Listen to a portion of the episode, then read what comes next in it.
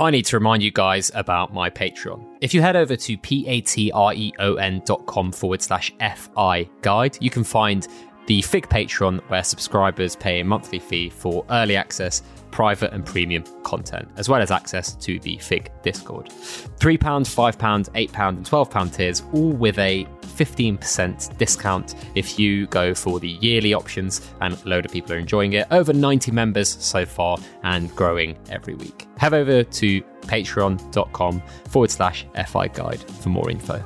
The Football Index podcast is supported by footballindextrader.co.uk, the best site for in depth scouting and trading strategy. I know FIT is currently spending 30 to 40 hours a week on scouting alone, and members get updates covering every match day across all five leagues and European competition too. With the market finally reacting to on pitch action rather than off field distractions, it's crucial to know who is in and out of form if we want to have the best results. If you want to see more, an exclusive offer for podcast listeners, you can give the site a try with the 25% discount on your first month with the code FIG25. That's FIG25 over on footballindextrader.co.uk. Here's the legal stuff from Football Index. FI is a gambling product available to customers in certain territories aged 18 or over. The content of this podcast has not been approved by Football Index, but they do listen to the show to keep me on my toes. Please remember to only gamble what you can afford to lose. BeGambleAware.org, and when the fun stops, stop.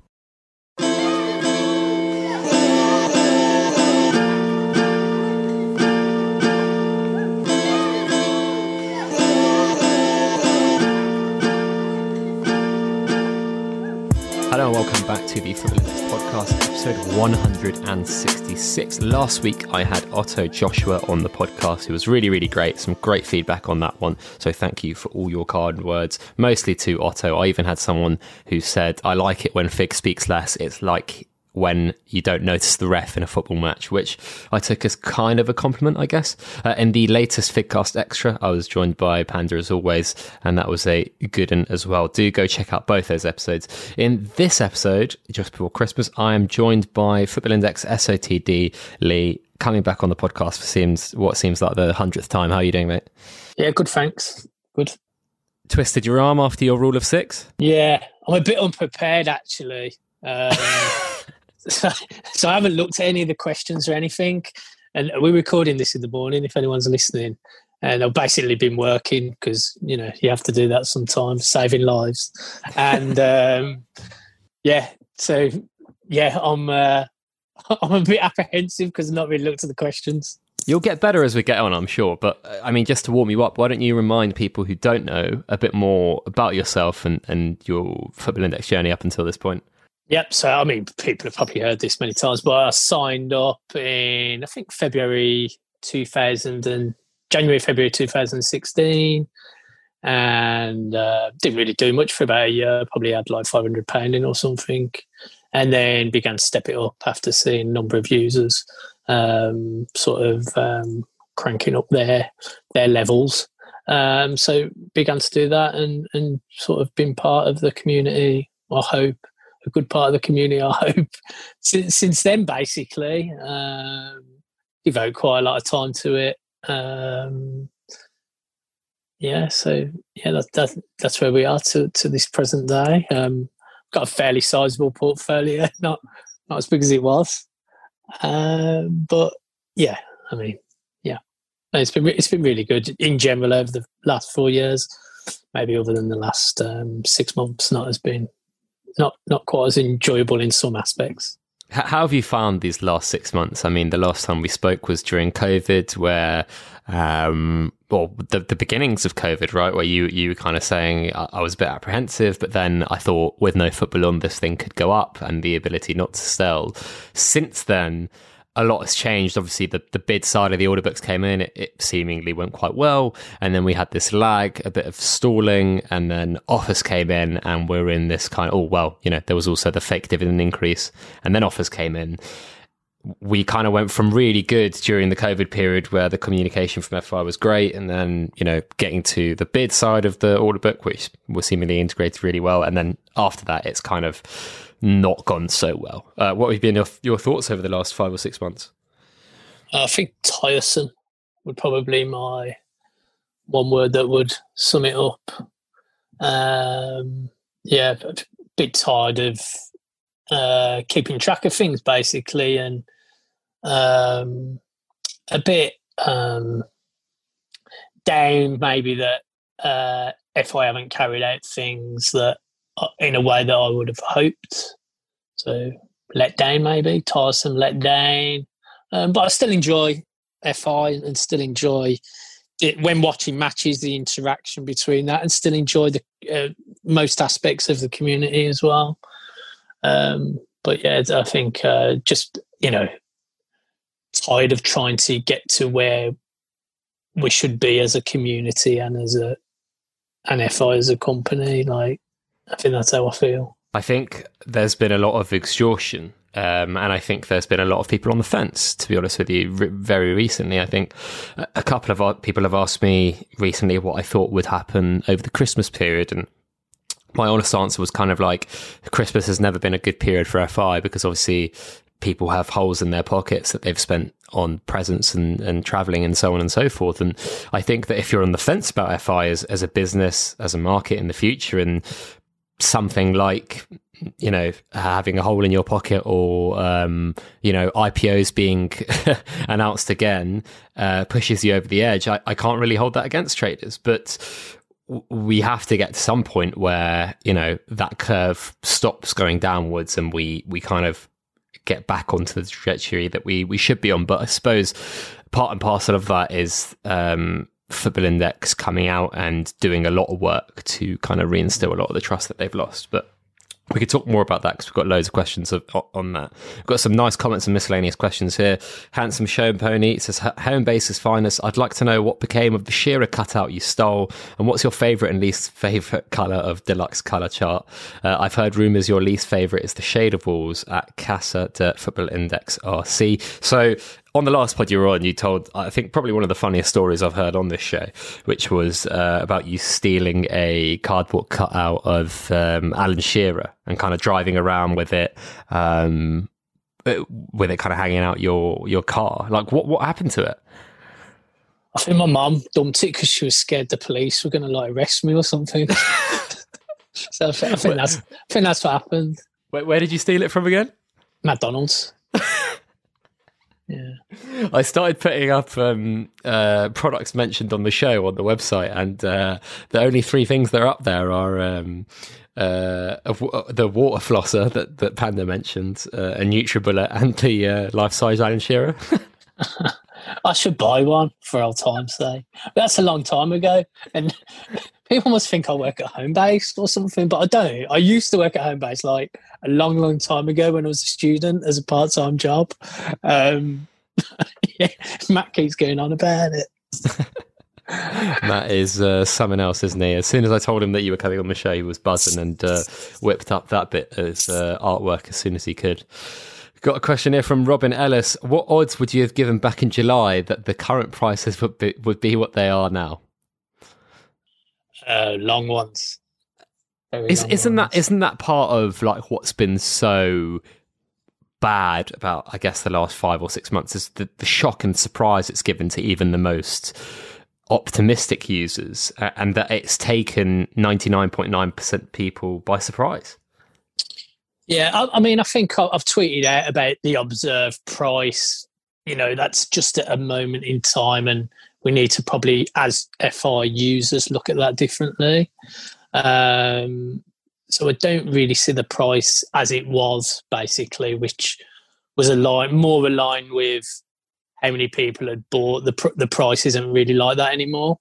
Um, so I think we do need to um, remember that. But I think the I think the issue is is that we do know some players in particular um, are way down. If if you, and even if you speak to FI about it, they go on about yields. So are way down against their the yields. You know what you you'd ask for. Some could do hundred percent, you know, or fifty percent, etc., and turn over loads of dividends, and then the prices don't reflect that. And I think that's the issue that if they if they're not at a point where they're not reflecting that, where they have done more so in the past, and, and not actually reach the level that I thought they could.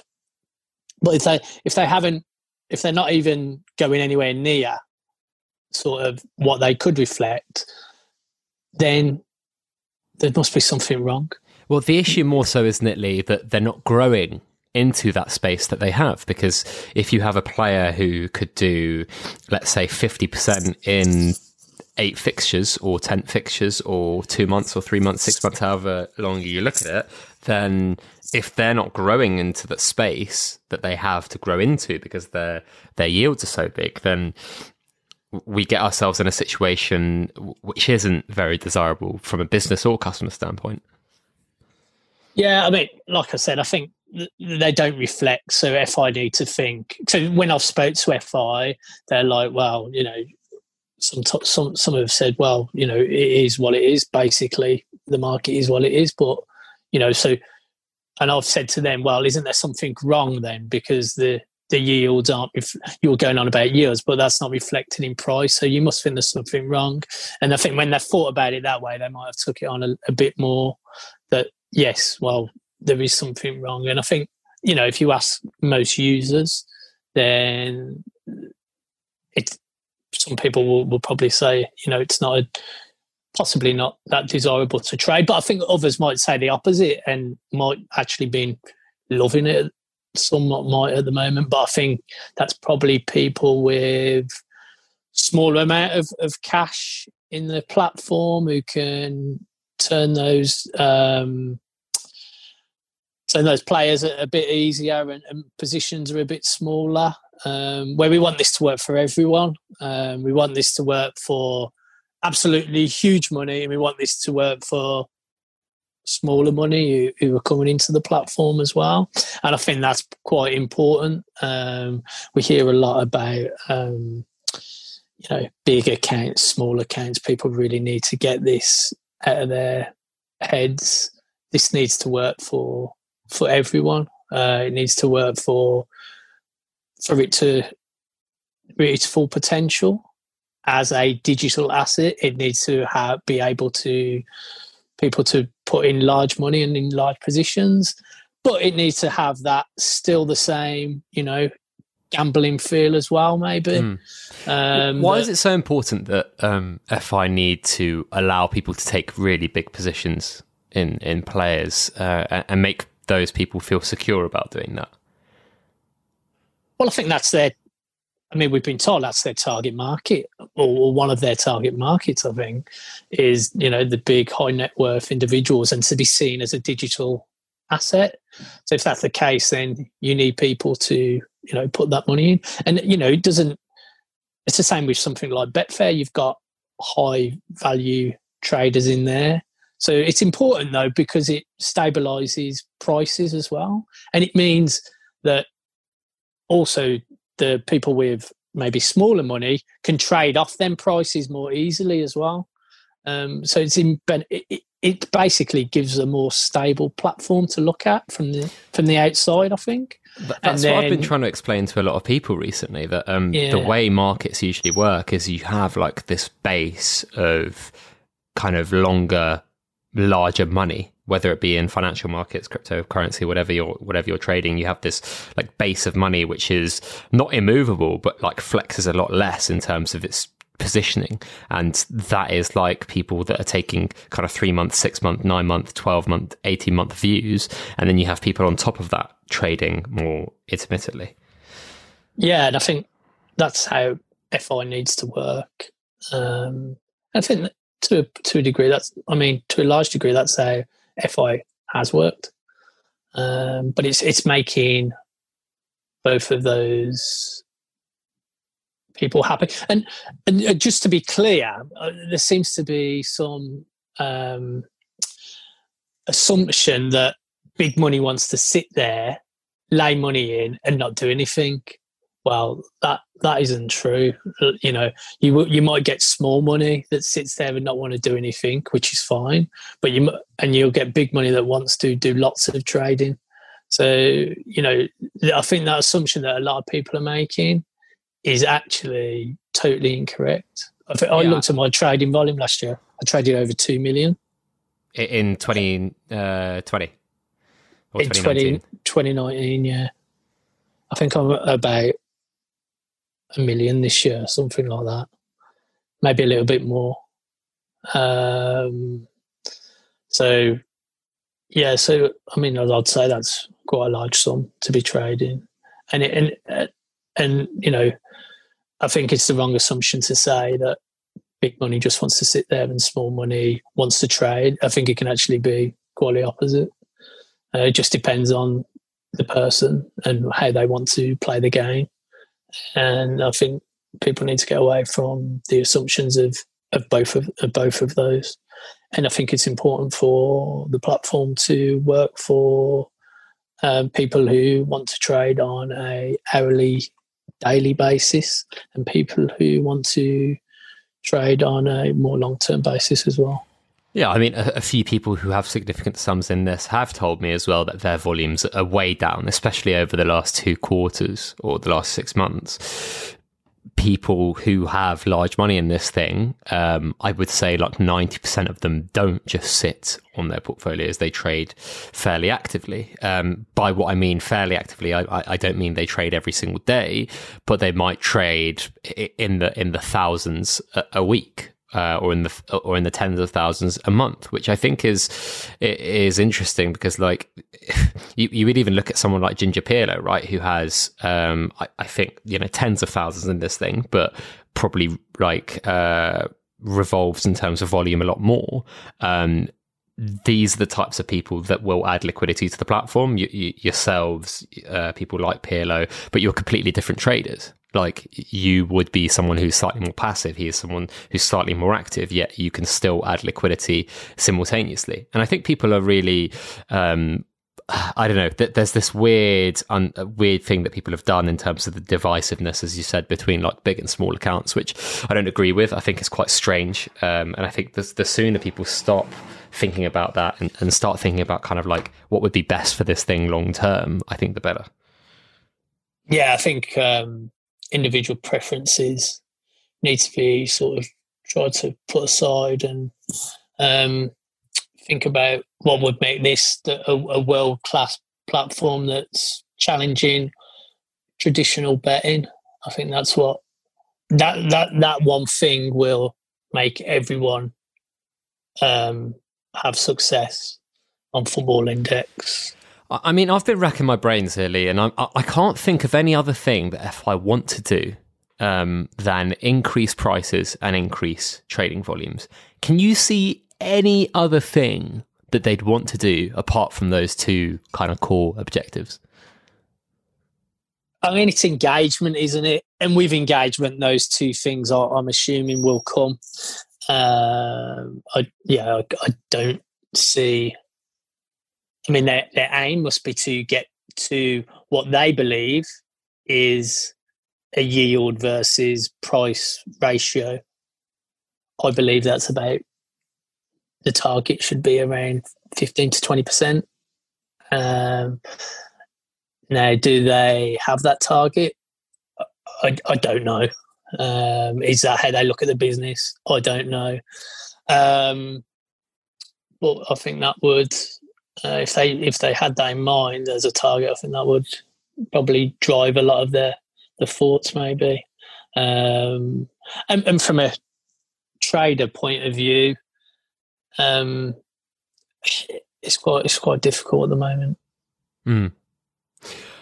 We've got a couple more questions here. Uh, kind of Birmingham, I suppose, related, or you know that area. Yeah, I actually seen these ones. I was quite pleased with them. I thought I've made it. I'm talking about my club on a podcast. well, Chris Barker, who's of course notoriously a Villa fan, if you could choose one Villa player from history to play for the current Blues side, who would it be and why? I did see this question, so I had a quick think about it. So probably, uh, I mean, I'd like to say no one, but you know, that's I'd like to say I'm an open-minded Birmingham fan. Um, Paul McGrath probably, uh, just is a very good player. Others that might get a mention. David Platt for what he did for England, I quite, I like quite like David Platt. You know, he had a good career. Um, come up with loads of goals, so it'd be quite good to having a Birmingham shirt maybe, and um, there was a guy called. Um, I mean, this is basically when as a, a kid just coming into football and watching Birmingham. There's a guy called Robert Hopkins, and he actually was his family was um, full of full of uh, Birmingham fans basically. He was a real Birmingham fan, but he he started his career off at Villa, and he used to um, bring in his boots in like a Birmingham uh, football bag, and he used to wear his Birmingham shirt under his Villa top. so maybe him.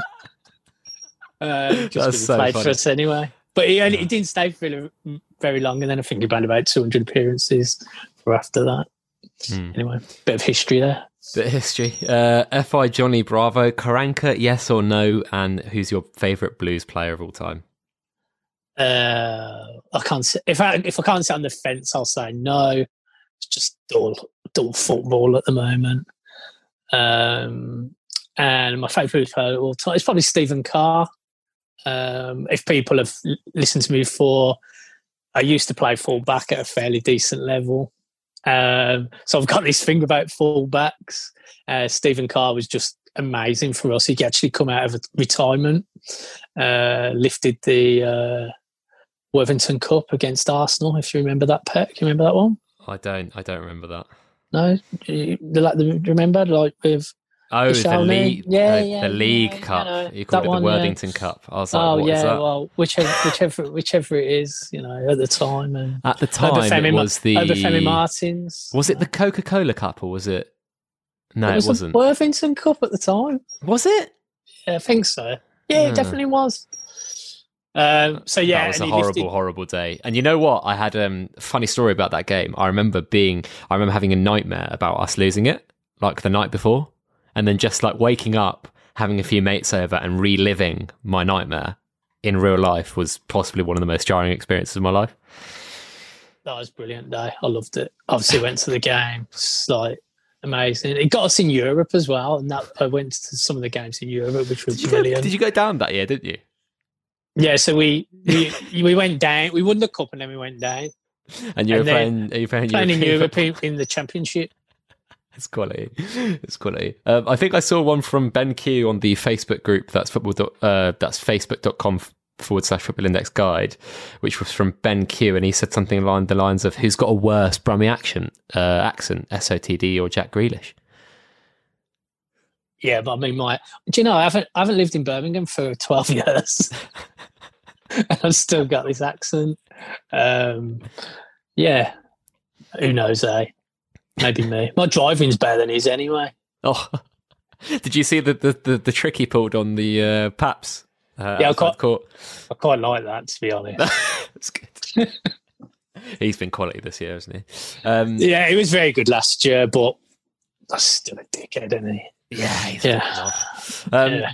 Just before we move on, I need to remind you that this week's episode is sponsored by Football Index Edge. Football Index Edge is a third party data website designed to give you an edge on Football Index.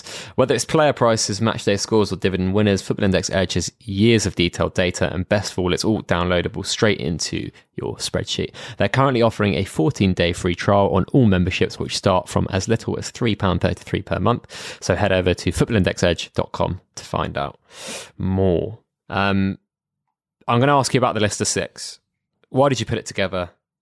Anything else that you were thinking of when you were putting together? Any other ideas? And just generally, like what the intention of of it was. I think it might have been the Carling Cup, by the way. I was just yes, thinking, yeah, yeah, yeah, Honestly, like I, we lost the Worthington Cup. Cup final to Liverpool. It was, it was when, the when they should have got a penalty. That's uh, what ridiculous. Sorry, all these. The I'm just going through my history. yeah, back to the question. Um, yeah, so um, why did I put it out? Uh, so, I mean, it was in response, I thought, to what the messages from FI. So they've been saying we want to take on board comments, we want to make changes that the community are happy with. Um, and I've been feeding quite a lot of ideas back to FI. I've been on a trader panel and a follow up one to that and I just thought, well, I'm going to gain, try and gain some community traction with this, um, see what people think about it. And I think I think so. I think the question at the moment is everyone's talking about liquidity, right? And it looks like that liquidity isn't coming like tomorrow. It will it, it, it will come, but it isn't coming tomorrow like from market makers. So therefore, FI need to encourage user liquidity. And as things stand, due to the confidence and events that have happened over the last six months, that isn't going to be easy. So, what they need to do is show their ambition and show they're willing to do things to make this a success. And the steps that I put down were all some were more sort of things that would be better anyway, but most of them were to try and replace this missing liquidity that the market makers might offer and to to replace them and, and then the market makers would add to it. And just to make everyone enjoy the platform more then it gets more sign-ups and, and just get things rolling again. So a lot of them were, were sort of small things that would i think as um, sort of uh, as six things or, or, four things or three things that were all rolled out together could actually were small wins that would make it into a large win and would turn this around quite quickly. And I can say for a fact, if they were to introduce these six things, I would deposit tomorrow. Mm. A large let, sum. Let, us go through the six things one at a time and we yeah, can sure. talk through them. So six SOTD six steps for FI. That's the only reason I liked and retweeted. To be fair, I like the title.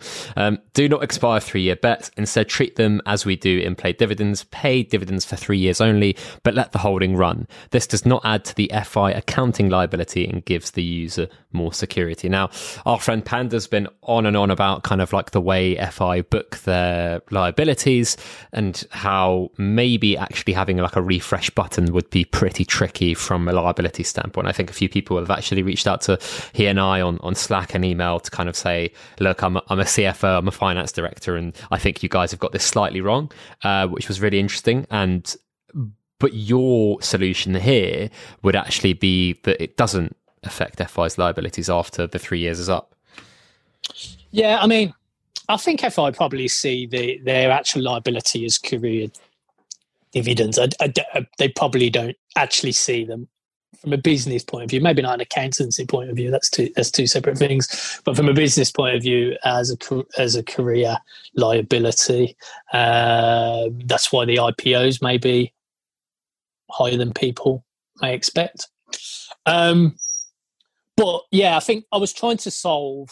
So we've we've sort. I've had some um, uh, feedback. I think from FI that you know a career hold may be difficult to maintain the same levels of dividends. And i think others might have had that type of feedback uh, there are other platforms offering career holds uh, Sportstack and Footstock and i think it's quite a very powerful marketing message. Um, and I don't think. Uh, I mean, it might be. I don't know, but I, I think a renew button or something is quite difficult if it's trader versus trader. Probably easier before. So I was trying to come up with a solution that would basically give people security of knowing that they hold this share and at their leisure even if it's in six years' time, they can sell it for whatever they like. I don't think that would ever happen. You would find most people only hold for about a year anyway. It's all about security and about uh, marketability, really. You know, you can have this share for life once you buy it. You can buy a 16 year old and you can hold him now for 15 years. You will only get three years dividends. Um, and if you want to get more dividends, you need to resell and rebuy him and it was just coming from basically making the product more marketable and um, making users feel more secure. And i think it's a no-brainer. And i'd be really disappointed if something like this wasn't rolled out because mm. I, I can't see any downsides to it. Yeah because the whole three-year bet thing i think has been taken out of context. People have started to run away with it and people have started getting scared of kind of like what if FI aren't here to deliver those three years of dividends? So, um, that I mean, that's probably that, a separate thing to be. yeah, yeah, yeah, yeah, which, I mean, which that- we'll definitely get on. I was going to park Yeah. that there. I mean, for, for this specifically, though, this would make it so people are forced to think longer than three years, right? I don't think they'd be forced, and I don't think they they would. I think it would just add to Hmm. the USP of the long term bet as well. I just think it looks great and makes more sense than and also we have we do have this expiry issue. We don't have dates. We Yeah. don't have anything. So you know it can just all be done with this with this solution or, or something very similar to it. Um and yeah i can't i can't see any downsides to it Let's personally. let's talk about this um, second point. Uh, offer football index instant sale at say 60 to 75% of the buy price in terms of liquidity vouchers. If using this option, you cannot withdraw the fund but must be used to repurchase first. I don't think many people would use it, but would close spreads, add more security, enhance liquidity. This would also help remove shares from circulation. Yeah, so this is up. I mean, this is again. This, I think this is more of a short-term thing, while FI build their brand and build their um, user numbers to be able and get MMs, uh, market makers on board to be able to offer the liquidity needed in the market with three to four thousand players. Now, I think where people are struggling with FI is that there is no floor, there is no anchor to prices. And I think if they put a floor in, I don't think people will use it, but I think it would have a dramatic effect on the market in a upward trend, and people would still be able to bid and offer um, between these. And if the offer price went down, the floor would go down, um, and they would people would be able to uh, bid between the floor and the offer. And I just think it would have such a positive effect on prices, such a positive effect on sentiment. Um, it would mean people who did want to get out of hold at 60%, say, which I don't think many would actually if the floor was there. But if they did, they could. And they then would have to reuse that money. And yes, they may reuse it and then take it out, but they would still have to take that 60% drop. Um, and they would still have to buy another player. And to get out that player, they need to trade, or they'd have to take another 60%. Um, it was just a creative way, I thought. And I, I think it was Otto actually. I've not had time to listen to his podcast yet, but I'd seen a post that he'd put out around this. And so I'd like to give him some credit actually. And it was me just sort of trying to to run with it a little bit. Um, but I think it would put a floor in. It would close the spreads. It would add more security. It would enhance uh, liquidity. It would send prices soaring, and it would also help with this. Uh, you know, you could burn shares easy, more easily as well. Mm, mm. I think if FI had their time again, Lee, they would probably have they would probably have implemented offers with that barrier, the FI instant sell, as you mentioned, at say 50, 60%, whatever it may be. Because I think what we've seen since then has been obviously pretty bad. And I think if they did have their time again, I wonder if they would have looked at using some of the funds that they have to uh, to provide that instant sell. But that's that's for another day, I guess. The third point was offer a percentage. Uh, a percentage dividend bonus for X months on all hold- holdings over 2,000 shares. This would encourage people to build and trade large positions. This was probably the most hated one. Yeah, it was controversial this one. Which I mean, just just to put this, uh, just to clarify, these were just ideas, and they had specific um, aims. Yeah, So this it is- doesn't I- when I said when I was talking to someone from FI about these, I was like, "Have a look at these. Doesn't mean they're all correct. Look at what they're aiming to do, and try and tell your product team to go away and basically like cater to some of those aims." What I was trying to do here was basically get people to hold bigger positions, but not just hold bigger positions, but to churn bigger positions and to be buying in bigger quantities. So we don't see as many 300s go through the ticker anymore, do we? you you it would encourage that. And you know, people are saying, well, you know, it would be no good for me because only hold people like in 100 share um, quantities.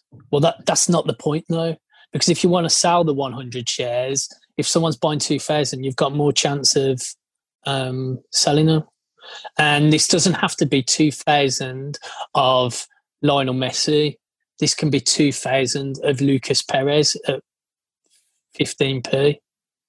Um, and you will be getting a bonus on um, to hold the larger positions in. They don't have to be long term holds. They don't have, you know, there can be long term holds. It's more just to get people buying bigger positions again and, and basically seeing that churn.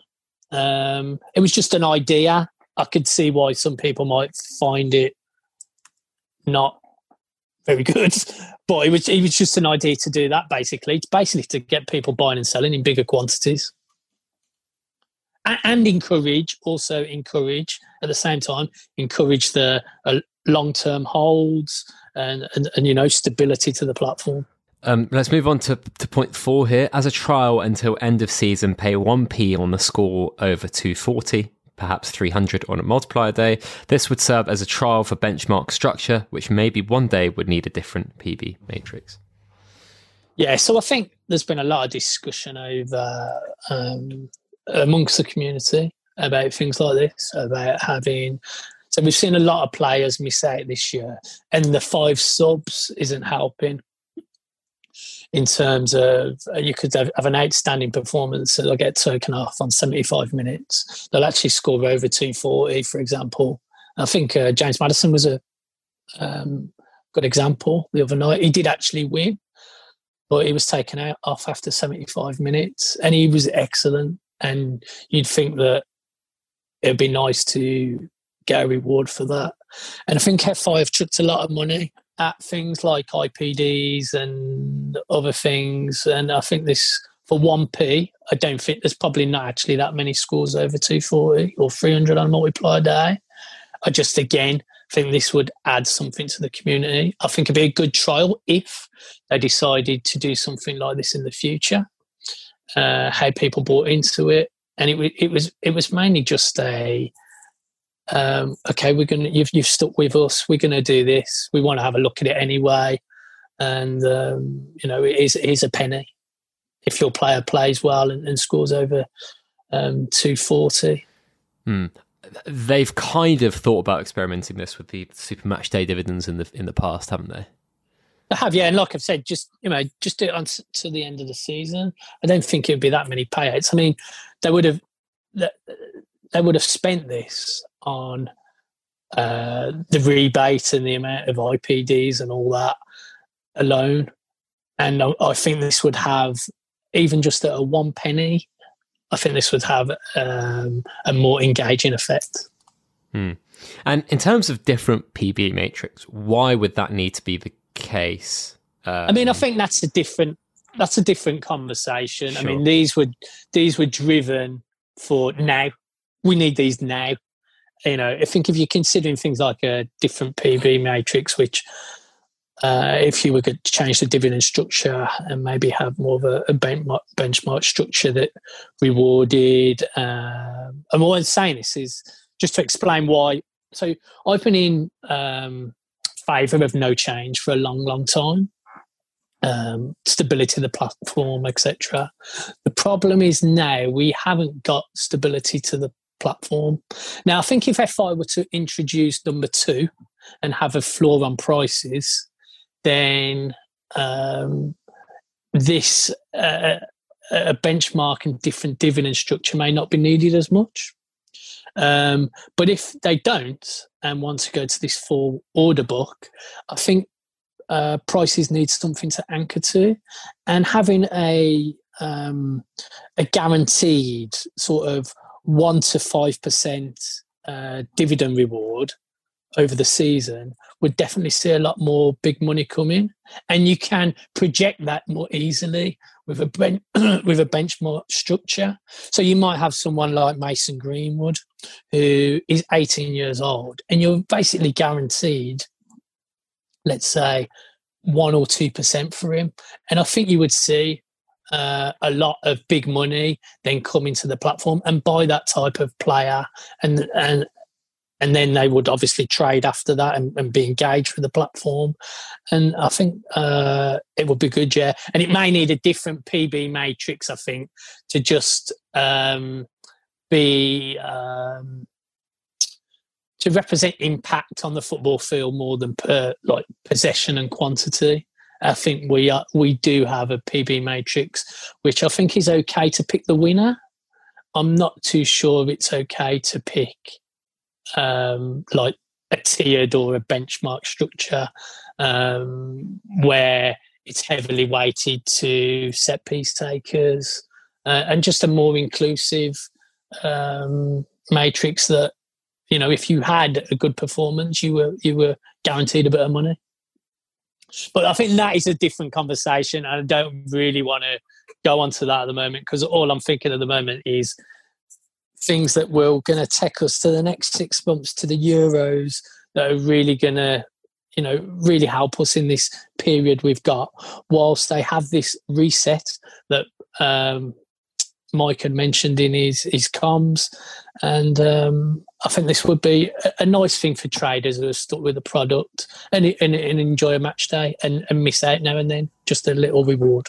Mm. I'm going to talk about the reset in a bit because we've got a question about that, but um, Five, change the PB deadline before each individual kickoff, encourages to build a portfolio and less reactive bet. This was another debated part. So, I can see why this is debated, and actually, I could go to and fro on this myself. So, the way I'm thinking about it, so if we go back to what I was saying, let's try and think what I'm trying to do.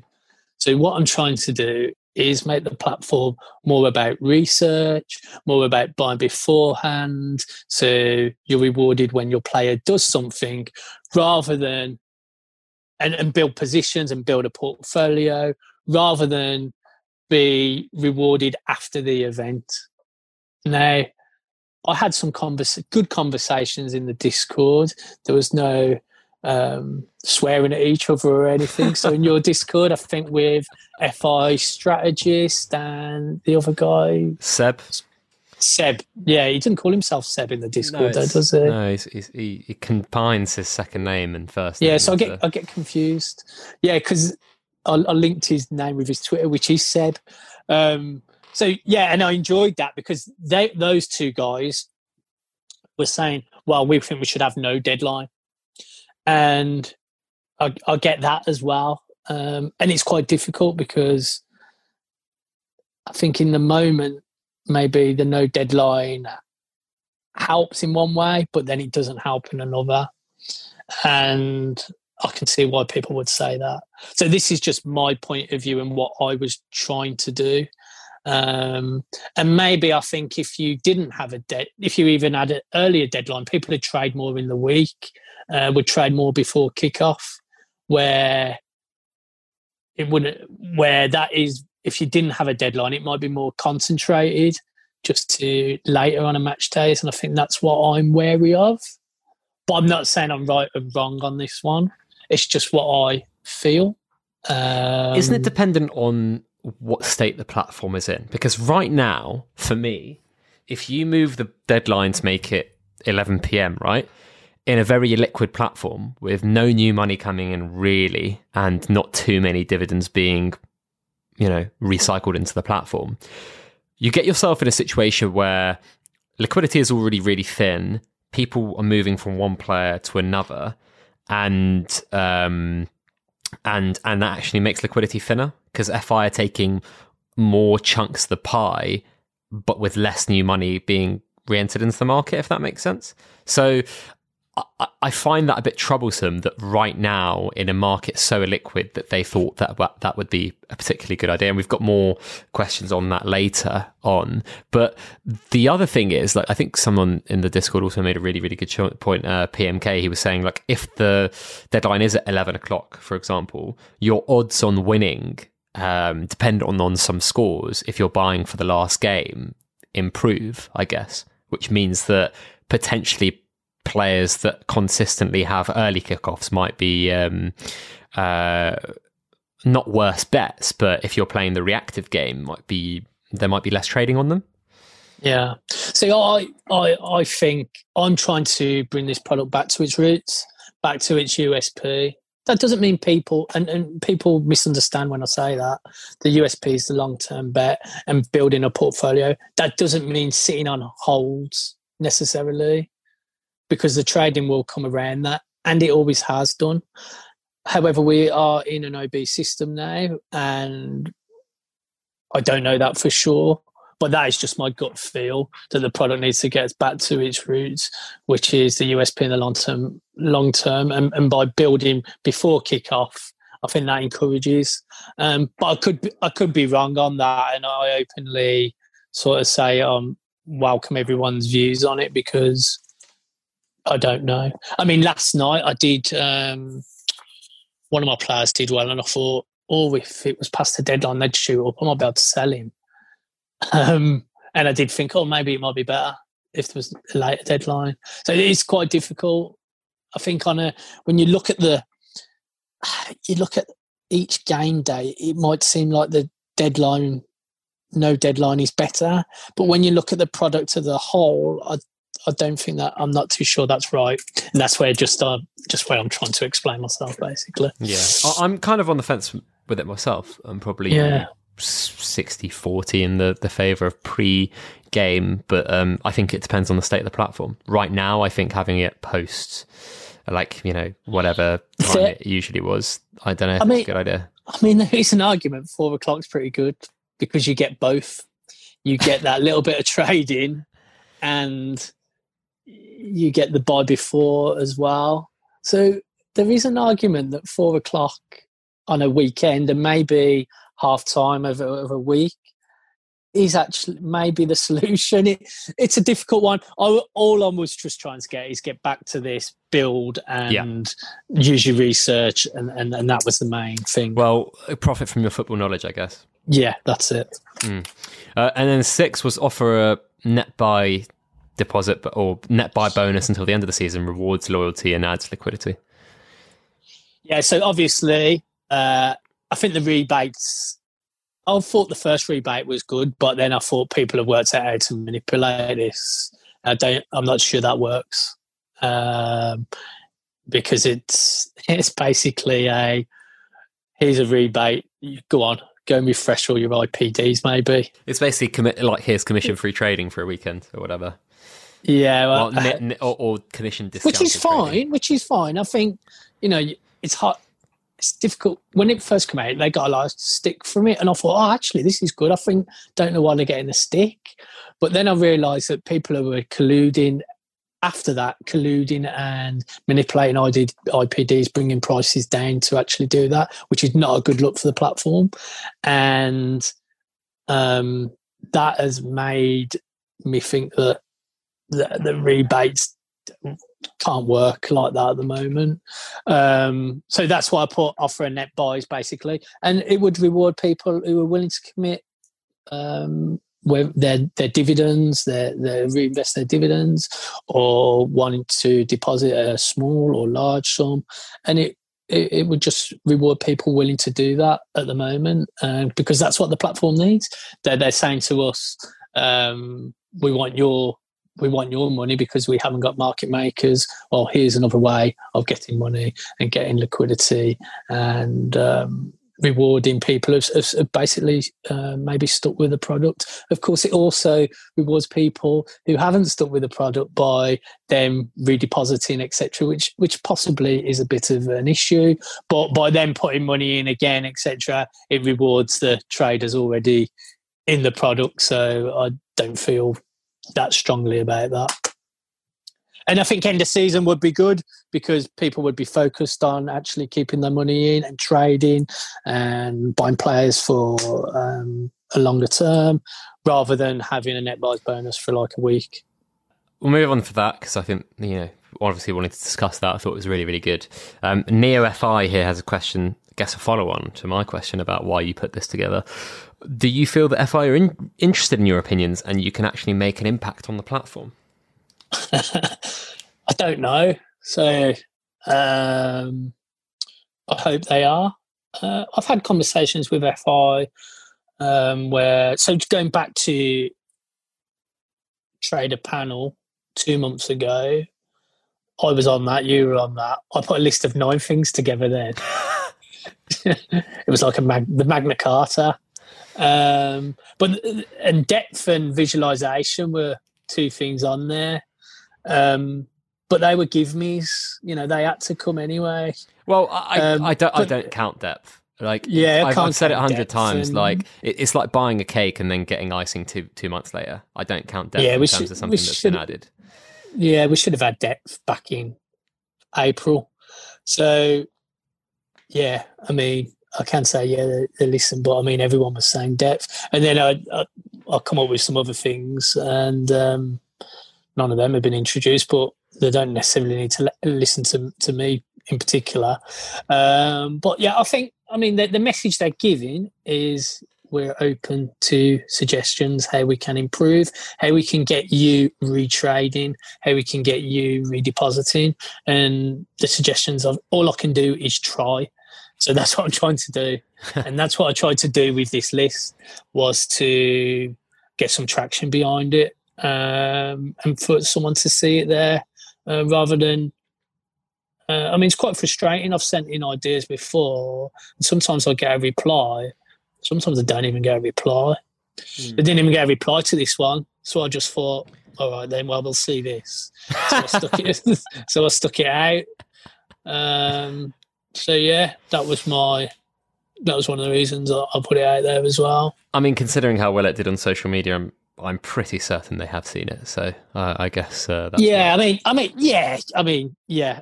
I mean, someone told me they someone told me they sent it. They sent it in and got a reply saying they'd already seen it. And I thought, hang on, I didn't even get a reply myself. What's going on? But I don't care about none of that. I just want whether it's these ideas or or not, I, I just want them to actively try to build, rebuild that confidence. Yeah. And, and, and basically, as you said, look at the ideas and look at what they were trying to do. Because yeah. if they do the things that they were trying to do, I think we'll have a much better platform and a happier user base.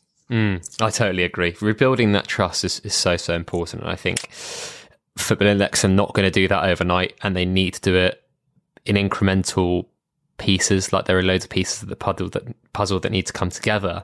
However, I think that the other thing or side of the coin is they need to be careful not to think that one thing changes this, like market makers come in and suddenly everything changes. There needs to be like robust, proactive, very drastic action, I think, that are kind of akin to a lot of the things that you've been saying in your Magna Cartas and so on and so forth. So hopefully they do have a look at them. And as I said before, maybe they're, they're not the things that they do, probably not the things they do, but as long as they look at like what those things are trying to do and cater towards them, I think they'll, they'll be in a good spot. But we've got a question here from Run Fat Boy Run. Um, great guess, hopefully won't hold back. Index vouchers for loyal customers that would stimulate the market sentiment, which is, I think, point three. What would be a negative of this? Point two. Uh, point two, sorry. My, my apologies. I, I, I, I mean, I don't know there might be a negative from the FI side. From the user side, um, if people want large spreads, larger spreads, and want more downward pressure and more panic to pick up at lower prices, then that would be the only negative I can see from the user user mm. side. Mm. Got a question here from Alan Cooper. He's got three questions actually. At the start of 2020, what confidence level out of 10 did you have for FI and what is it now? um, confidence, I was at eight or nine, I reckon, at the start of the year. Nine. I'm probably a five now. Mm. Um, do you think it'll be possible to profit well on FI forward uh, going forward, being a passive trader, or do you need to be active again? And I guess this is uh, again. uh, two million in a year in terms of trading volume isn't particularly uh, passive, is it? I don't know. I don't know. I've never traded that much during the day. I don't enjoy it. I don't like in match days. I don't enjoy it. I don't ask me why. I can't explain it. It ruins football for me. So but so I've actually quite enjoyed that. I can set a price um, because I hate watching a game and picking up my phone. I just find it annoying. Um, so I've never been one to trade in play. So actually, being able to set a, sell price now has been pretty good for me if I want to do that. Um, but I think, like I said before, I think it can work for both. And I think, you know, especially the prices are now, I think it it is working. For, uh, I think it, it, it can work for both, and people need to be given confidence that it will work for both. Um, it's very good yields at the moment for the more passive person, and I don't even think you need to be passive and get yields. I think you could be basically buying someone very low at the moment and just keep going into them and into them and into them and build positions up uh, might necessarily, you know, be turning dividends over now, but one day they will. Um, so yeah, I think it can work for passive. I, I certainly intend to be probably. Well, I don't know. I say I'll be passive and then I trade, so I don't know. But um, I, I think it can work for what I want to do, and I, I would say that was fairly-ish passive. Not someone who's going to trade um, in a ma- on on a match day. Really, it's very rare for me. Hmm. And his last one, um, out of ten, how positive were you after the trader panel? The first trader panel two months ago, I was quite positive, but then I had the follow up. Um, and I wouldn't say I was a huge success uh, in terms of I didn't feel like FI came to that meeting with particular things and things they wanted to implement and discuss. I felt like it was still more ideas off us. Um, so all we can do is give that give those ideas and how they act on them. Um, so I was fair, so so wasn't distraught. I got to wear my views, but I wasn't um, overly pleased because I couldn't see any um, strategy um, of implementation of changes that I think are needed um, going forward. Not to say there isn't. I do need to say that, but not to say there isn't. Uh, I don't know that. Just feeling I get. Mm.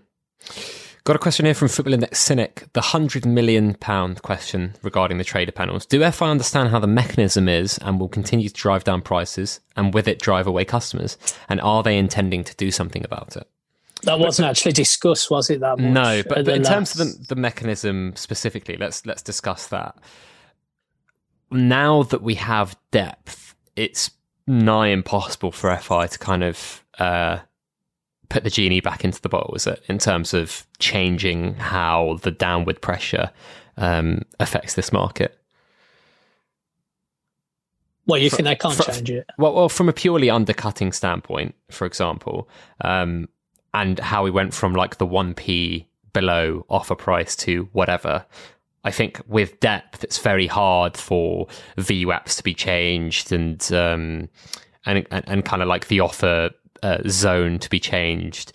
Uh, we're already seeing issues, for example, with the bid zone, and that there might be arguments for for there not to be even one there. So I guess what I'm saying is like with depth or full depth in, in place, is it is it very hard for FI to kind of put stabilizers back on that are very uh, rigid? I wouldn't say they're stabilizers as such. Um, I mean, when you look at a Betfair screen, you don't see one big price, do you?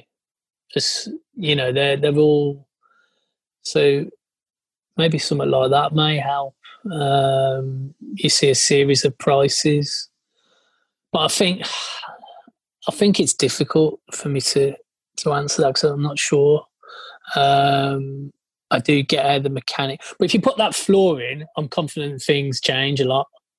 Um, so it's, it's difficult because it relies on so many things. So I do think this mechanic would work, but it needs some sort of floor in there or predict more predictable yield, uh, maybe to work. Um, and I do you think there is some trader education there in terms of understanding what the observed price is. Um, I think when it comes down to it, the problem is it is maybe just a visualization thing, a UX thing that needs to be worked out a little bit. But the prices are the prices people are buying and selling for. Yeah, yeah, and, and, I like there's a lot of people, for example, saying that the price on screen are uh, the value, which is something completely different. Value and price, I think, need to be really uh, distinguished by traders, and I guess maybe some educating from FI side. Yeah, I think it would be good, but I mean, people don't listen to those. So. no, no, there should have been more education when it was introduced for def for sure. Um, if I was working at FI, I, I, would be trying to come up with something that um, maybe wasn't uh, looked as though one person could crash a price and many. I think the problem is the manipulation of prices um, is the thing that concerns me because I think that's definitely going on. Uh, I don't care what anyone says. I'm, I'm sure of it. Oh yeah, no, it's hundred percent happening. 100. So that so that that is an issue. So if if the mechanic allows that, that's an issue. So they need to think of something that doesn't allow it. And mm. to an extent, you will you will always get that. I mean, to an extent, but I, I think there needs to be something minimize um, it. Yeah, minimize some way. Not quite worked out way. Maybe I'll put that on my next list.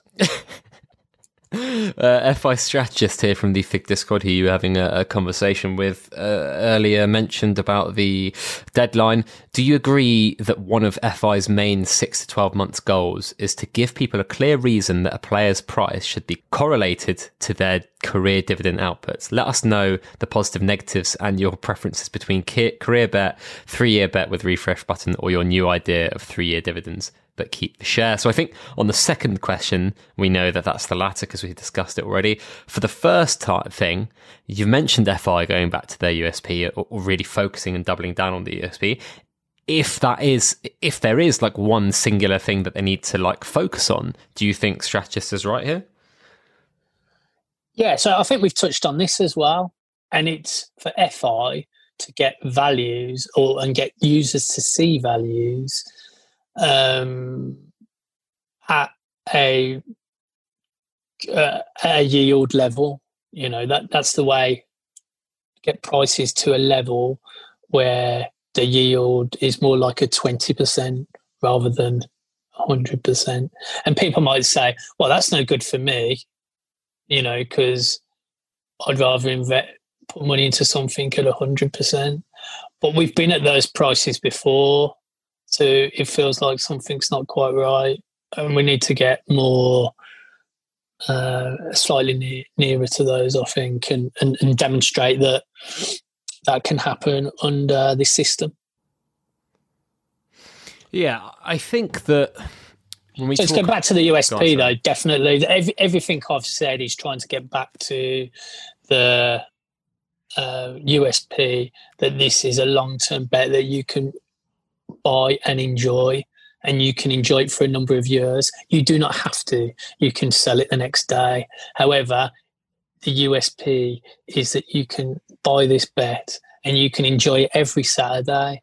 You can sit down, you can watch that play, and you can enjoy it every every Saturday. Well, Saturday, Saturday, Wednesday, Saturday, Wednesday at the moment, and that is every that, day currently. Yeah, exactly. Or maybe not what, enjoy it if you're an Arsenal fan.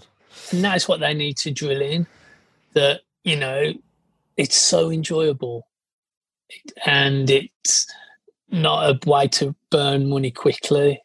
It's a more stable bet and it's a long term bet.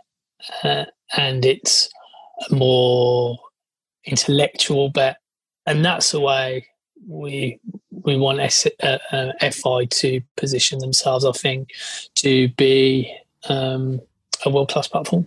Yeah, and I mean this is something that I spoke to uh, Otto about actually, and he was like, you know, I'm, I'm trading kind of like the spreads now, and I was like, you know, you're obviously trading a combination of the mechanics and trading for in play dividends, right? And he was like, you know, I'm, I'm definitely uh, playing the mechanics. I'm, I'm kind of uh, trading the spreads because of the way that FI have kind of presented the, the platform.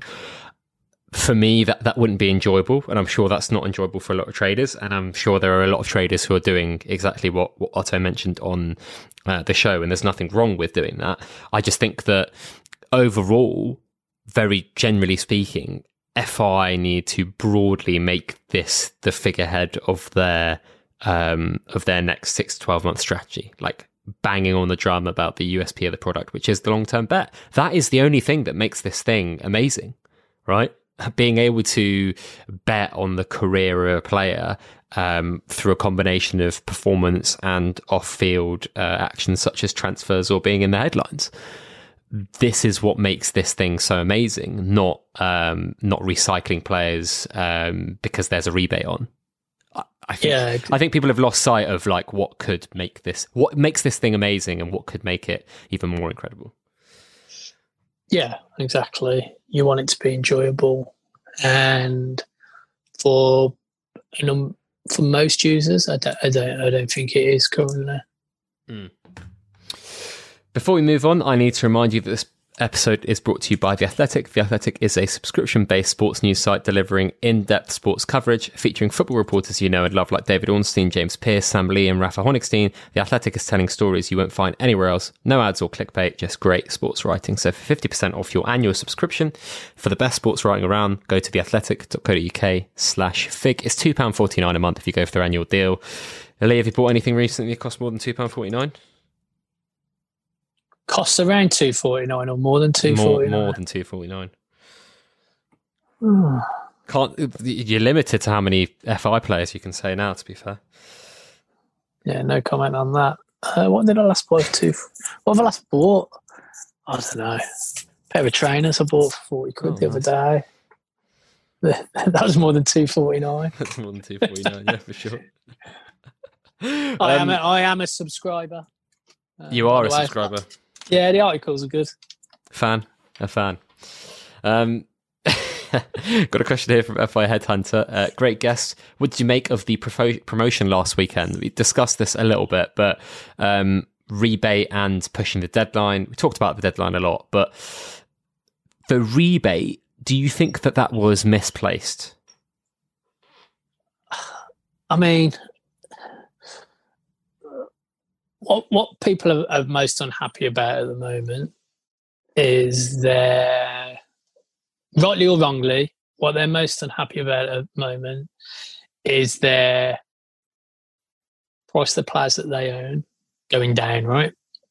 Now that rebate i could only see that happening.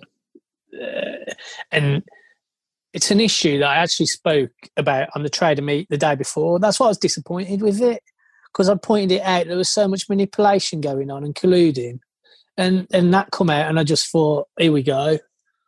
Um, and personally, I was disappointed because of that because I, I thought it just encouraged it more.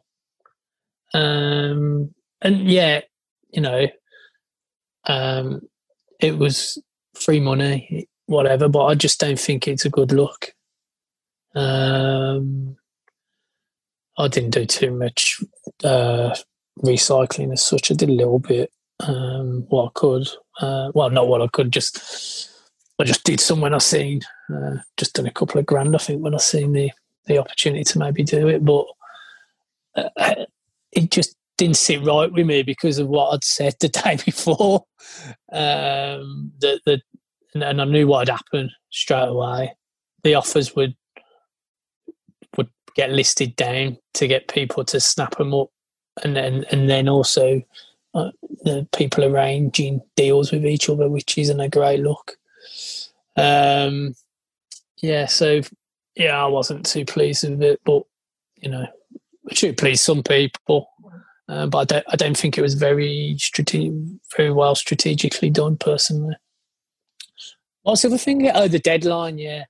And then the deadline, I just thought it's sort of the opposite of what I was saying earlier about, you know, do your own research type thing. But the deadline I was probably a bit less fussed about. And, you know, it was just for the weekend. So we don't know uh, where that's going. Um, and you know it's it's fine for prices to come down and they came down because of the rebate. I just I just think the timing was not, not ideal. Is it is it the same with IPOs, right? Like I think that maybe the biggest thing to take away from that that announcement and also the IPOs was maybe the fact that it felt like what was already a great disconnect between trader and FI maybe got a bit big, not got bigger, but it, it appeared bigger. People looked at him were like, why are they doing this? Yeah, I think that was the my issue with IPOs was it was just the wrong message. I didn't actually have that much issue with IPOs. Didn't really care, um, but I just thought it was the wrong message to give completely. And I'm sure they've received feedback. Well, I know they have saying don't do um, is Probably not a good thing to do at the moment, and I think that was the I just felt it was people felt it was a little more of a kick in the teeth, right? Yeah. Than anything. Um, I, I, didn't buy into, you know, it's going to cost people loads of money and all this. You know, I think that I didn't think few players was going to spread liquidity that much and, and, and whatever. But I just think it was just the wrong message for me. Mm. Mm. Um, the next couple of questions are about the recent announcement about um, Adam Cole stepping down to the chairman role. Um, DNA says, any ideas what FI meant when using the word reset in their recent comms when they announced it. And FI Wardrobe says, Great guest. What did you make of the marketing director to CEO move for Mike? And what will it result in more? Will it result in more marketing spend for FI in January or the near future? So let's let's talk about that a little bit, Lee, because it was obviously big news. It kind of came out the blue, um, but I suppose not the writing was on the wall, but we had a lot of hints since July that maybe this was happening. Um, what did you make of that move and the comms around it? Um, I, I, think it's difficult for us to say. I mean, we we can't say, uh, you know, we don't exactly know, do we? So it, you know, it's just what we think. We don't know what's what's going on for definite. Um, uh, the way I seen it was okay, yeah, whatever. You know, that's the way I seen it. I don't know whether it was made for positive spin reasons, possibly. Um, I will say that the marketing of the product up until March has been very successful. So Mike's obviously headed that up. So if you could, and I think that's been probably one of the most successful things, the marketing of the product, than the actual product. Uh, you know, the some of the sort of tech issues and things like that have been poor, where the marketing has been very good. Um, so hopefully, Mike can bring some of that success to the overall um, product. I mean, we don't we don't know, do we? We don't know whether Mike's been the main man there for the last few months. We, you know, we we don't know. Um, but hopefully, whatever it is, you know, I, I think people read can read too much into it, and you know, as I said earlier, this this is going to take FI and users. It's going to be both. It needs to be the community as well to to get behind the product. If FI make the the changes, some of the changes we want, and start introducing things. It's going to need users to get behind it as well. And, you know, I don't think it's a bad message to say, right, let's start again. Let's do it as one, you know, FI and users together. Let's redo it. And we're really listening to you. And we're really going to do all these things. And we're going to get that list from SOTD. And we're really going to roll out all. No, I'm just joking. But, you know, that's what we want, though. We want them to say, right, we're going to we want to, what I want to say is like, we're going to reset and we're going to show ambition and we're going to give you the things you want. And we're going to, if we can't offer market makers, this, we promised you market makers, we've let you down. Now, we're going to give you this instead. You know, and that's what we want. Mm. That's what I want anyway. Is that part of maybe something that should come out, some sort of apology statement or acknowledgement of things that have gone wrong? I think they sort of have done that. Um, and, uh, you know, I think that there has been a, a couple of instances that in the last uh, comms. But the problem is they've made apologies. They're not, as, as far as I'm concerned, not done anything about it. So you know, I don't really care about the apologies anymore. Um, you can use it as a way of bringing things in, yeah. You know, as I said, what's the point of apologising if you're not going to do something about it? Um, so, yeah, means nothing. it means nothing. It, it, it, does mean nothing until you say, "Yeah, we were wrong. We couldn't do this. We didn't do this on time. We didn't do this, but we're going to give you this." Not we're going to do it six months down the line instead, so you know better off. Hmm. Um, got a question here from FI Restarter. Are you selling at a loss to rearrange your portfolio to div earners or sitting tight with those holding and waiting for them to recover? Um, so, uh, so it's a difficult question to answer. So, div earners, uh, what is a div earner? for a start. Like every player on the platform is a div or potential to be one. Um, so other than Lionel Messi, uh, Neymar from a from a PB point of view, Messi and Neymar. Other than them two, I think they're only the really ones who are ones that will churn PB divs. I think. Now, from an MB point of view, I think you've got Bruno, who's one who's been performing. Pogba's picked some up, and Sancho did at the start of the season, and I think he's going to come again. Now, there's five players there who I think are probably div earners, as, as immediate div earners, or yeah, yeah. And so, so if you no, I, I haven't bought. I'm more likely to buy players that people aren't buying. That has always been a lot of my technique. So I think the players that they're referring to possibly is Lionel Messi. I haven't bought Messi, um, but he's one I, I, would be possibly tempted to at the right price. I just think others are a bit more attractive at the moment. Um, and then maybe the likes of Toni Kroos, I've seen go up recently. Um, and they don't really suit what what I don't get. It's it's it's disconnect, and I think this is could now it might not, but I think it could get found out at some point.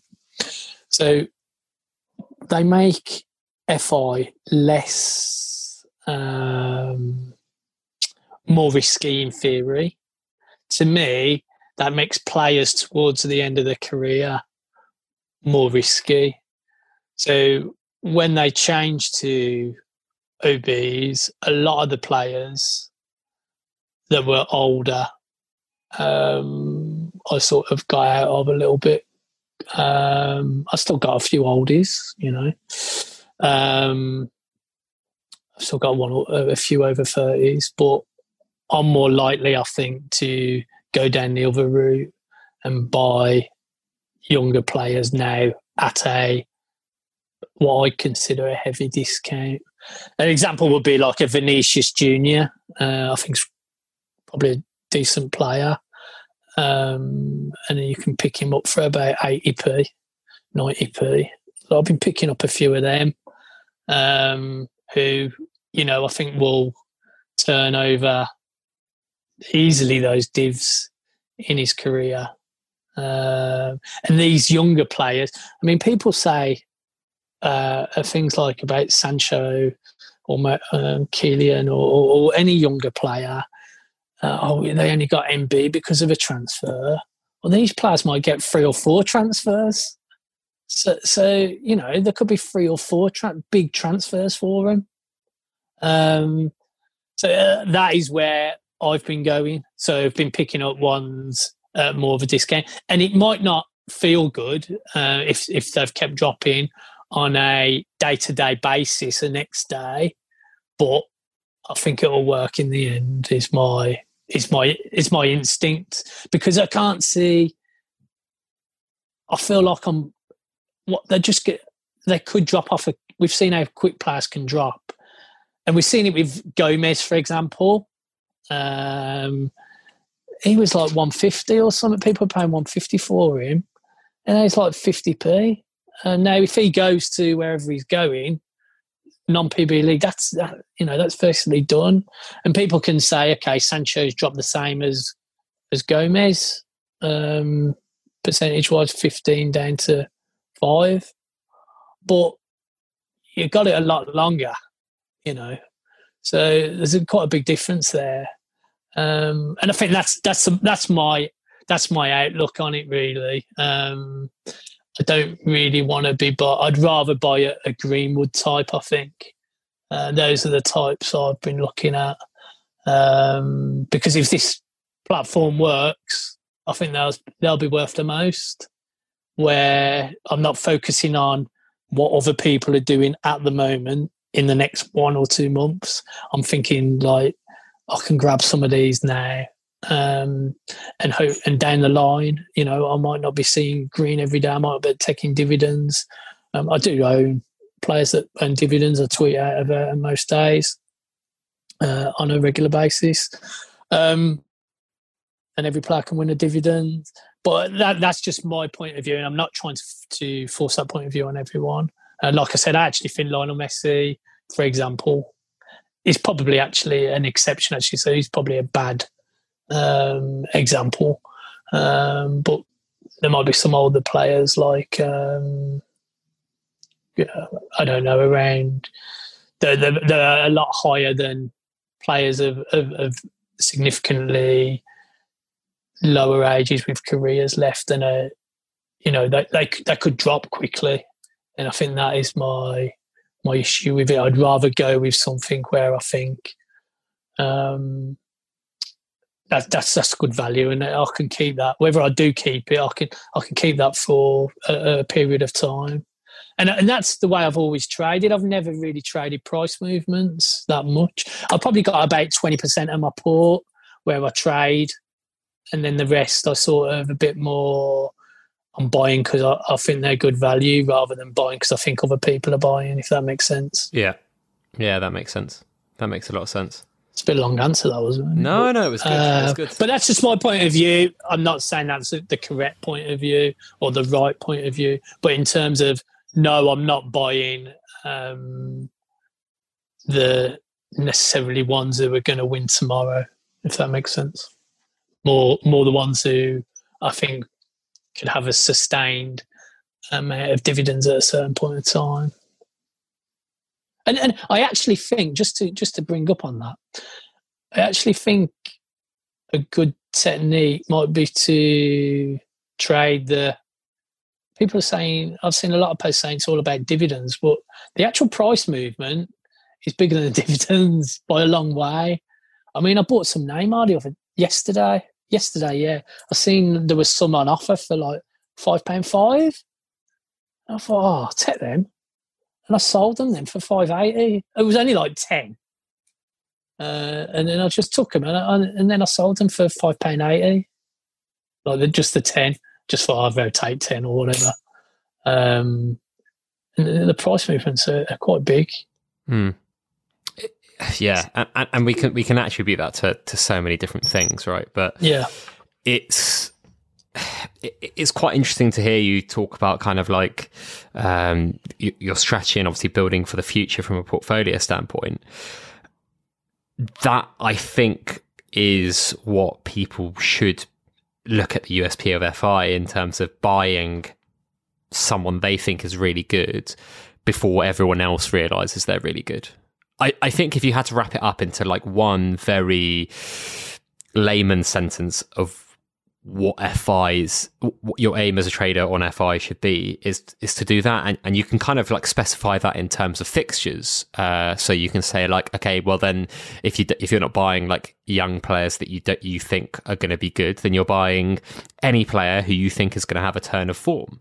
Or you're buying uh, players that people are going to also buy before anyone else buys so just to interject there so I, I've gone on about players and, and, and sounded like you know youth players, but some haven't been. So one that I bought out, out, out of favour, like you said, I bought some Eden Hazard for about one twenty, I think, um, and I just think someone's going to buy them from, off me at some point for more than that. I'm sure of it. So, you know, they haven't all been uh, younger players. I bought some Gareth Bale as well. Um, a bit more risky, probably is, but I just think he'll do something at some point. Um, and maybe not a lot, you know, a few hundred, um, and I'll be get out of him. So not necessarily, you know, uh, not necessarily younger players, but not necessarily, but they're not players that are winning. You know, Hazard's not winning dividends now, is he? But he is a, in my mind. I mean, people might disagree. He's a world class player, so I think um, when he comes back, he gets a few games under his belt. Then I think we see a rise there from where he is, and yeah, um, you know, even he, even he's at one twenty. You know, play for Belgium at the Euros and puts on star man in the tournament or whatever, then you you're recouping a fair bit back, back there. Um, so yeah, I'm, I'm looking more sort of okay, maybe he'll do that in the future rather than thinking, oh, I need to capture someone winning dividends tomorrow, if that makes sense. Yeah, yeah, yeah. And I think, I guess that's been the frustration for a lot of traders that people are, you know, the game to game now is is what seems to be the aim for a lot of traders, which isn't what a lot of people bought into. Yeah, I mean, and also I've seen a lot of people buying for dividends today. They're saying, and prices haven't moved that much. So what happens when they're not buying for dividends today? so I, I, don't know. I don't know. I'm, I'm, not trying to put anyone off players because I think everyone's quite good value. I'm just trying to. I think there's a, a, a ratio problem there um, between um, players who could return lots over a, a, long period of time and ones who could um, return over a short period of time. There's probably a, a, you know a bit of a price ratio um, issue there. Isn't isn't part of the issue though that a lot of people are scared about FI's financial viability in the near to mid term, and that's why they're not buying, say, Mason Greenwood or any other young player or uh, any yeah, any other I mean, player that they think I, that they won't hold for longer the, than six months. I'll touch on this in the future though. I mean, if you buy, let's even if you let's say Lionel Messi, right? I mean, I keep saying Messi, which but even if you buy Messi, who, who probably going to be up there for turning divs over the next two months anyway, and if he gets a media story, um, even better for holders. But even if we say him, in six, if you think FI is going under in six months, what are you buying him for? Just you know, just so you know, it, it doesn't make any sense. So whatever play, if if you think there's a problem at FI and it's not going to last, I'd say don't buy anyone. Yeah, would be yeah. my advice. Yeah, you know, that, that, that I think that's where you've got to ask yourself, like, you know, buying uh, Toni Kroos or, or, or whatever isn't going to help you. It, it, you know, you might earn 30p off him or whatever. But if you think it's um, a problem in the future, FI, then you're just going to lose as, as, much as you know you're going to lose money anyway. So well, that's what I keep saying to people who talk about like the three year bet thing. Like, oh, what if there's not liquidity to sell them in three years? And I'm like, well, if there's not liquidity to sell them in three years, I think you'll probably have bigger issues. yeah, if you've if you've not if you can't sell them in three years, then that's it. We, what what the what will there be left? what what yeah exactly. So it doesn't make sense to me that argument anyway. Like if if I've got problems, then I'm going to buy people who are going to win tomorrow. That mm. doesn't make sense to me. It makes no sense whatsoever. So, so on that note, Lee, like, do you think FI have to do something or do something to show people that they are in a good financial position? So just to, from I did some maths. I think they, uh, in my opinion, got quite a good uh, cash pile. I've also spoke to some people who um, you know familiar with with this type of thing as well, and, and they believe that as well. And some people are consider you know smart people. Um, so for me, it, it doesn't seem an issue, but people obviously are going to scaremonger. They're going to be concerned, and it was actually something that was raised. That it was one of the good points that was raised at the follow-up panel that we we did mention that, and I think they took I think they took that on board. Uh, I don't know what they can release, um, but it wouldn't surprise me if, if they did make a statement uh, around that. I mean, saying we're in a healthy position is doesn't really solve the issue. So I, I, don't know exactly what they can do.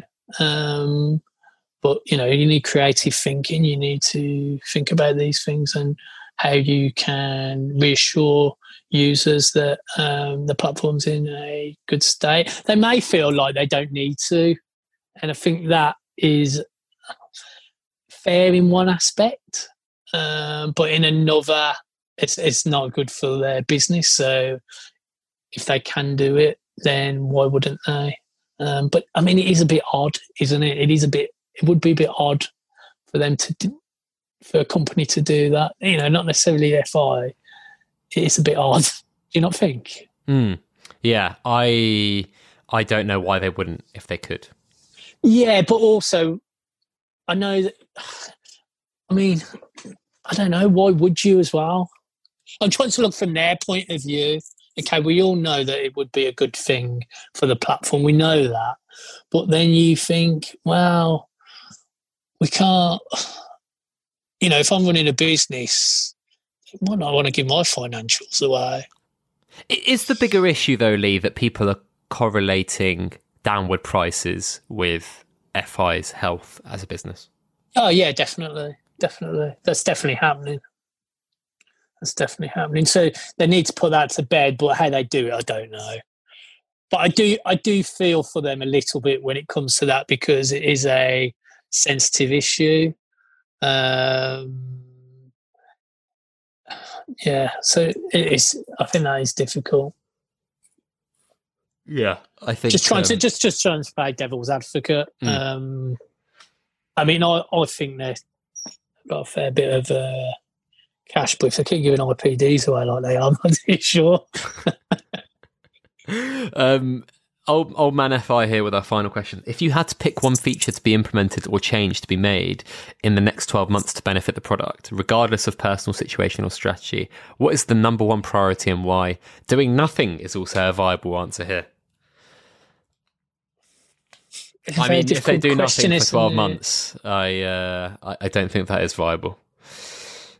No, um, it's a very difficult question, isn't it? Um, because everything seems interlinked to me. I mean, putting a floor in is the is the thing I think will get this moving more than anything. But that is liquidity, liquidity in theory, so I can't answer that. Um, I would like to see um, maybe a. I do. I think they need to consider a different dividend structure and PB matrix. I know that is controversial, but um, I think it's worth looking at anyway. And how the whole payout structure is is done. I think you mentioned IPDs very briefly earlier. Could you explain why you think they're an issue right now for FI's finances. Yeah, so let's roll back a little bit. I'm I am a fan of IPDs, and I think it's coming possibly coming across from some people as though this is a big versus small account uh, thing, but it definitely I don't think it is. Uh, so I like IPDs. I do play for them at times. I like getting paid for them. Most of my payouts at the moment are probably from IPDs. Um, and they, from a, I'm putting my business point. I'm an owner of a business, and I'm putting my business head on now. Uh, I thought this might happen when they introduced order books, but from a business point of view, IPDs worked very well under the old system. Uh, however, they're very easy to manipulate now. and very easy for people to pay minimum commission and swap them in between each other. And for the payouts to be a lot larger than the not just the commission but the actual price of the player. If you've got players that are like 25p and they're they're scoring three or four goals one month people are swapping them between them soon adds up. And i think although it's not in it no we've got to be careful here. So it's not an issue for the user at the moment but it is probably an issue for the platform. So i get why users are some users are very pro ipd but it may be an issue for the platform as a whole i think. Um, and, and, and yeah that, that that's it basically. Um, until then, collect your IPD payouts. Basically, I mean, what you know, they're there, and, and and that's it. But I don't think they probably don't work um, very well under an order book system. Um, uh, yeah, I, I, don't think they, they work from a business standpoint. They might work from a user standpoint, and I can see why, but I, and I'm not sure they I'm not sure they work from a business part standpoint. And they, they may just need some thinking around them. And I've always encouraged payouts for goals. So, you know, whether whether I don't know about scrapping. I mean, there's been talk about. I've tried to stay out of, of that at the moment. Talk about scrapping IPDs and things, but you know, the I don't, I don't, I don't know if that's possible, or they could integrate the, the IPD element more into a longer term um, payment that made more sense for the business and that the user enjoyed as well. I don't know. Um, but yeah, from a business standpoint, I, I think they're uh, probably a big issue. I don't know that. Well, my maths tells me that uh, and I don't think anyone can argue with my maths. well, I think that's all we've got time for. Uh, Lee, thank you as always so much for joining me. Uh, where can people find out more about you on Twitter? Yep, so SOTD, Football Index, at Football Index SD. Um, no rebrands yeah. yet. Yeah. Is that is Aaron in the Discord? Yeah, he is. He is. He is. Yeah, so he he offered to do me one. He actually sent me some pictures. I never used them. Oh no! Oh no! I know. I feel guilty, but I just don't want to go away from my roots. Yeah, yeah, that's fair. That's fair. And also, there's a lot of people with them at the moment, isn't it? Yeah, no, I'm sure you could chat to Aaron about uh, maybe giving you a different one or something, something a bit more, maybe like exactly what you've got, but just like a bit more modern. No, I'm not changing it. I've decided. I, am not changing it. I apologise to him. I'm sorry. I, am not changing it. Thank you so much for joining me, Lee. Really appreciate you coming on. If you guys are commuting right now, then um, you know, uh, stay safe out there. If you're not commuting, doing whatever you're doing, hope you have a great day. Sorry we didn't get to answer all your questions. As always, limited time. Don't want to keep Lee here all day, even though we've gone almost two hours. We'll have more for in the next podcast for you next week. Thank you very much, everyone, for listening.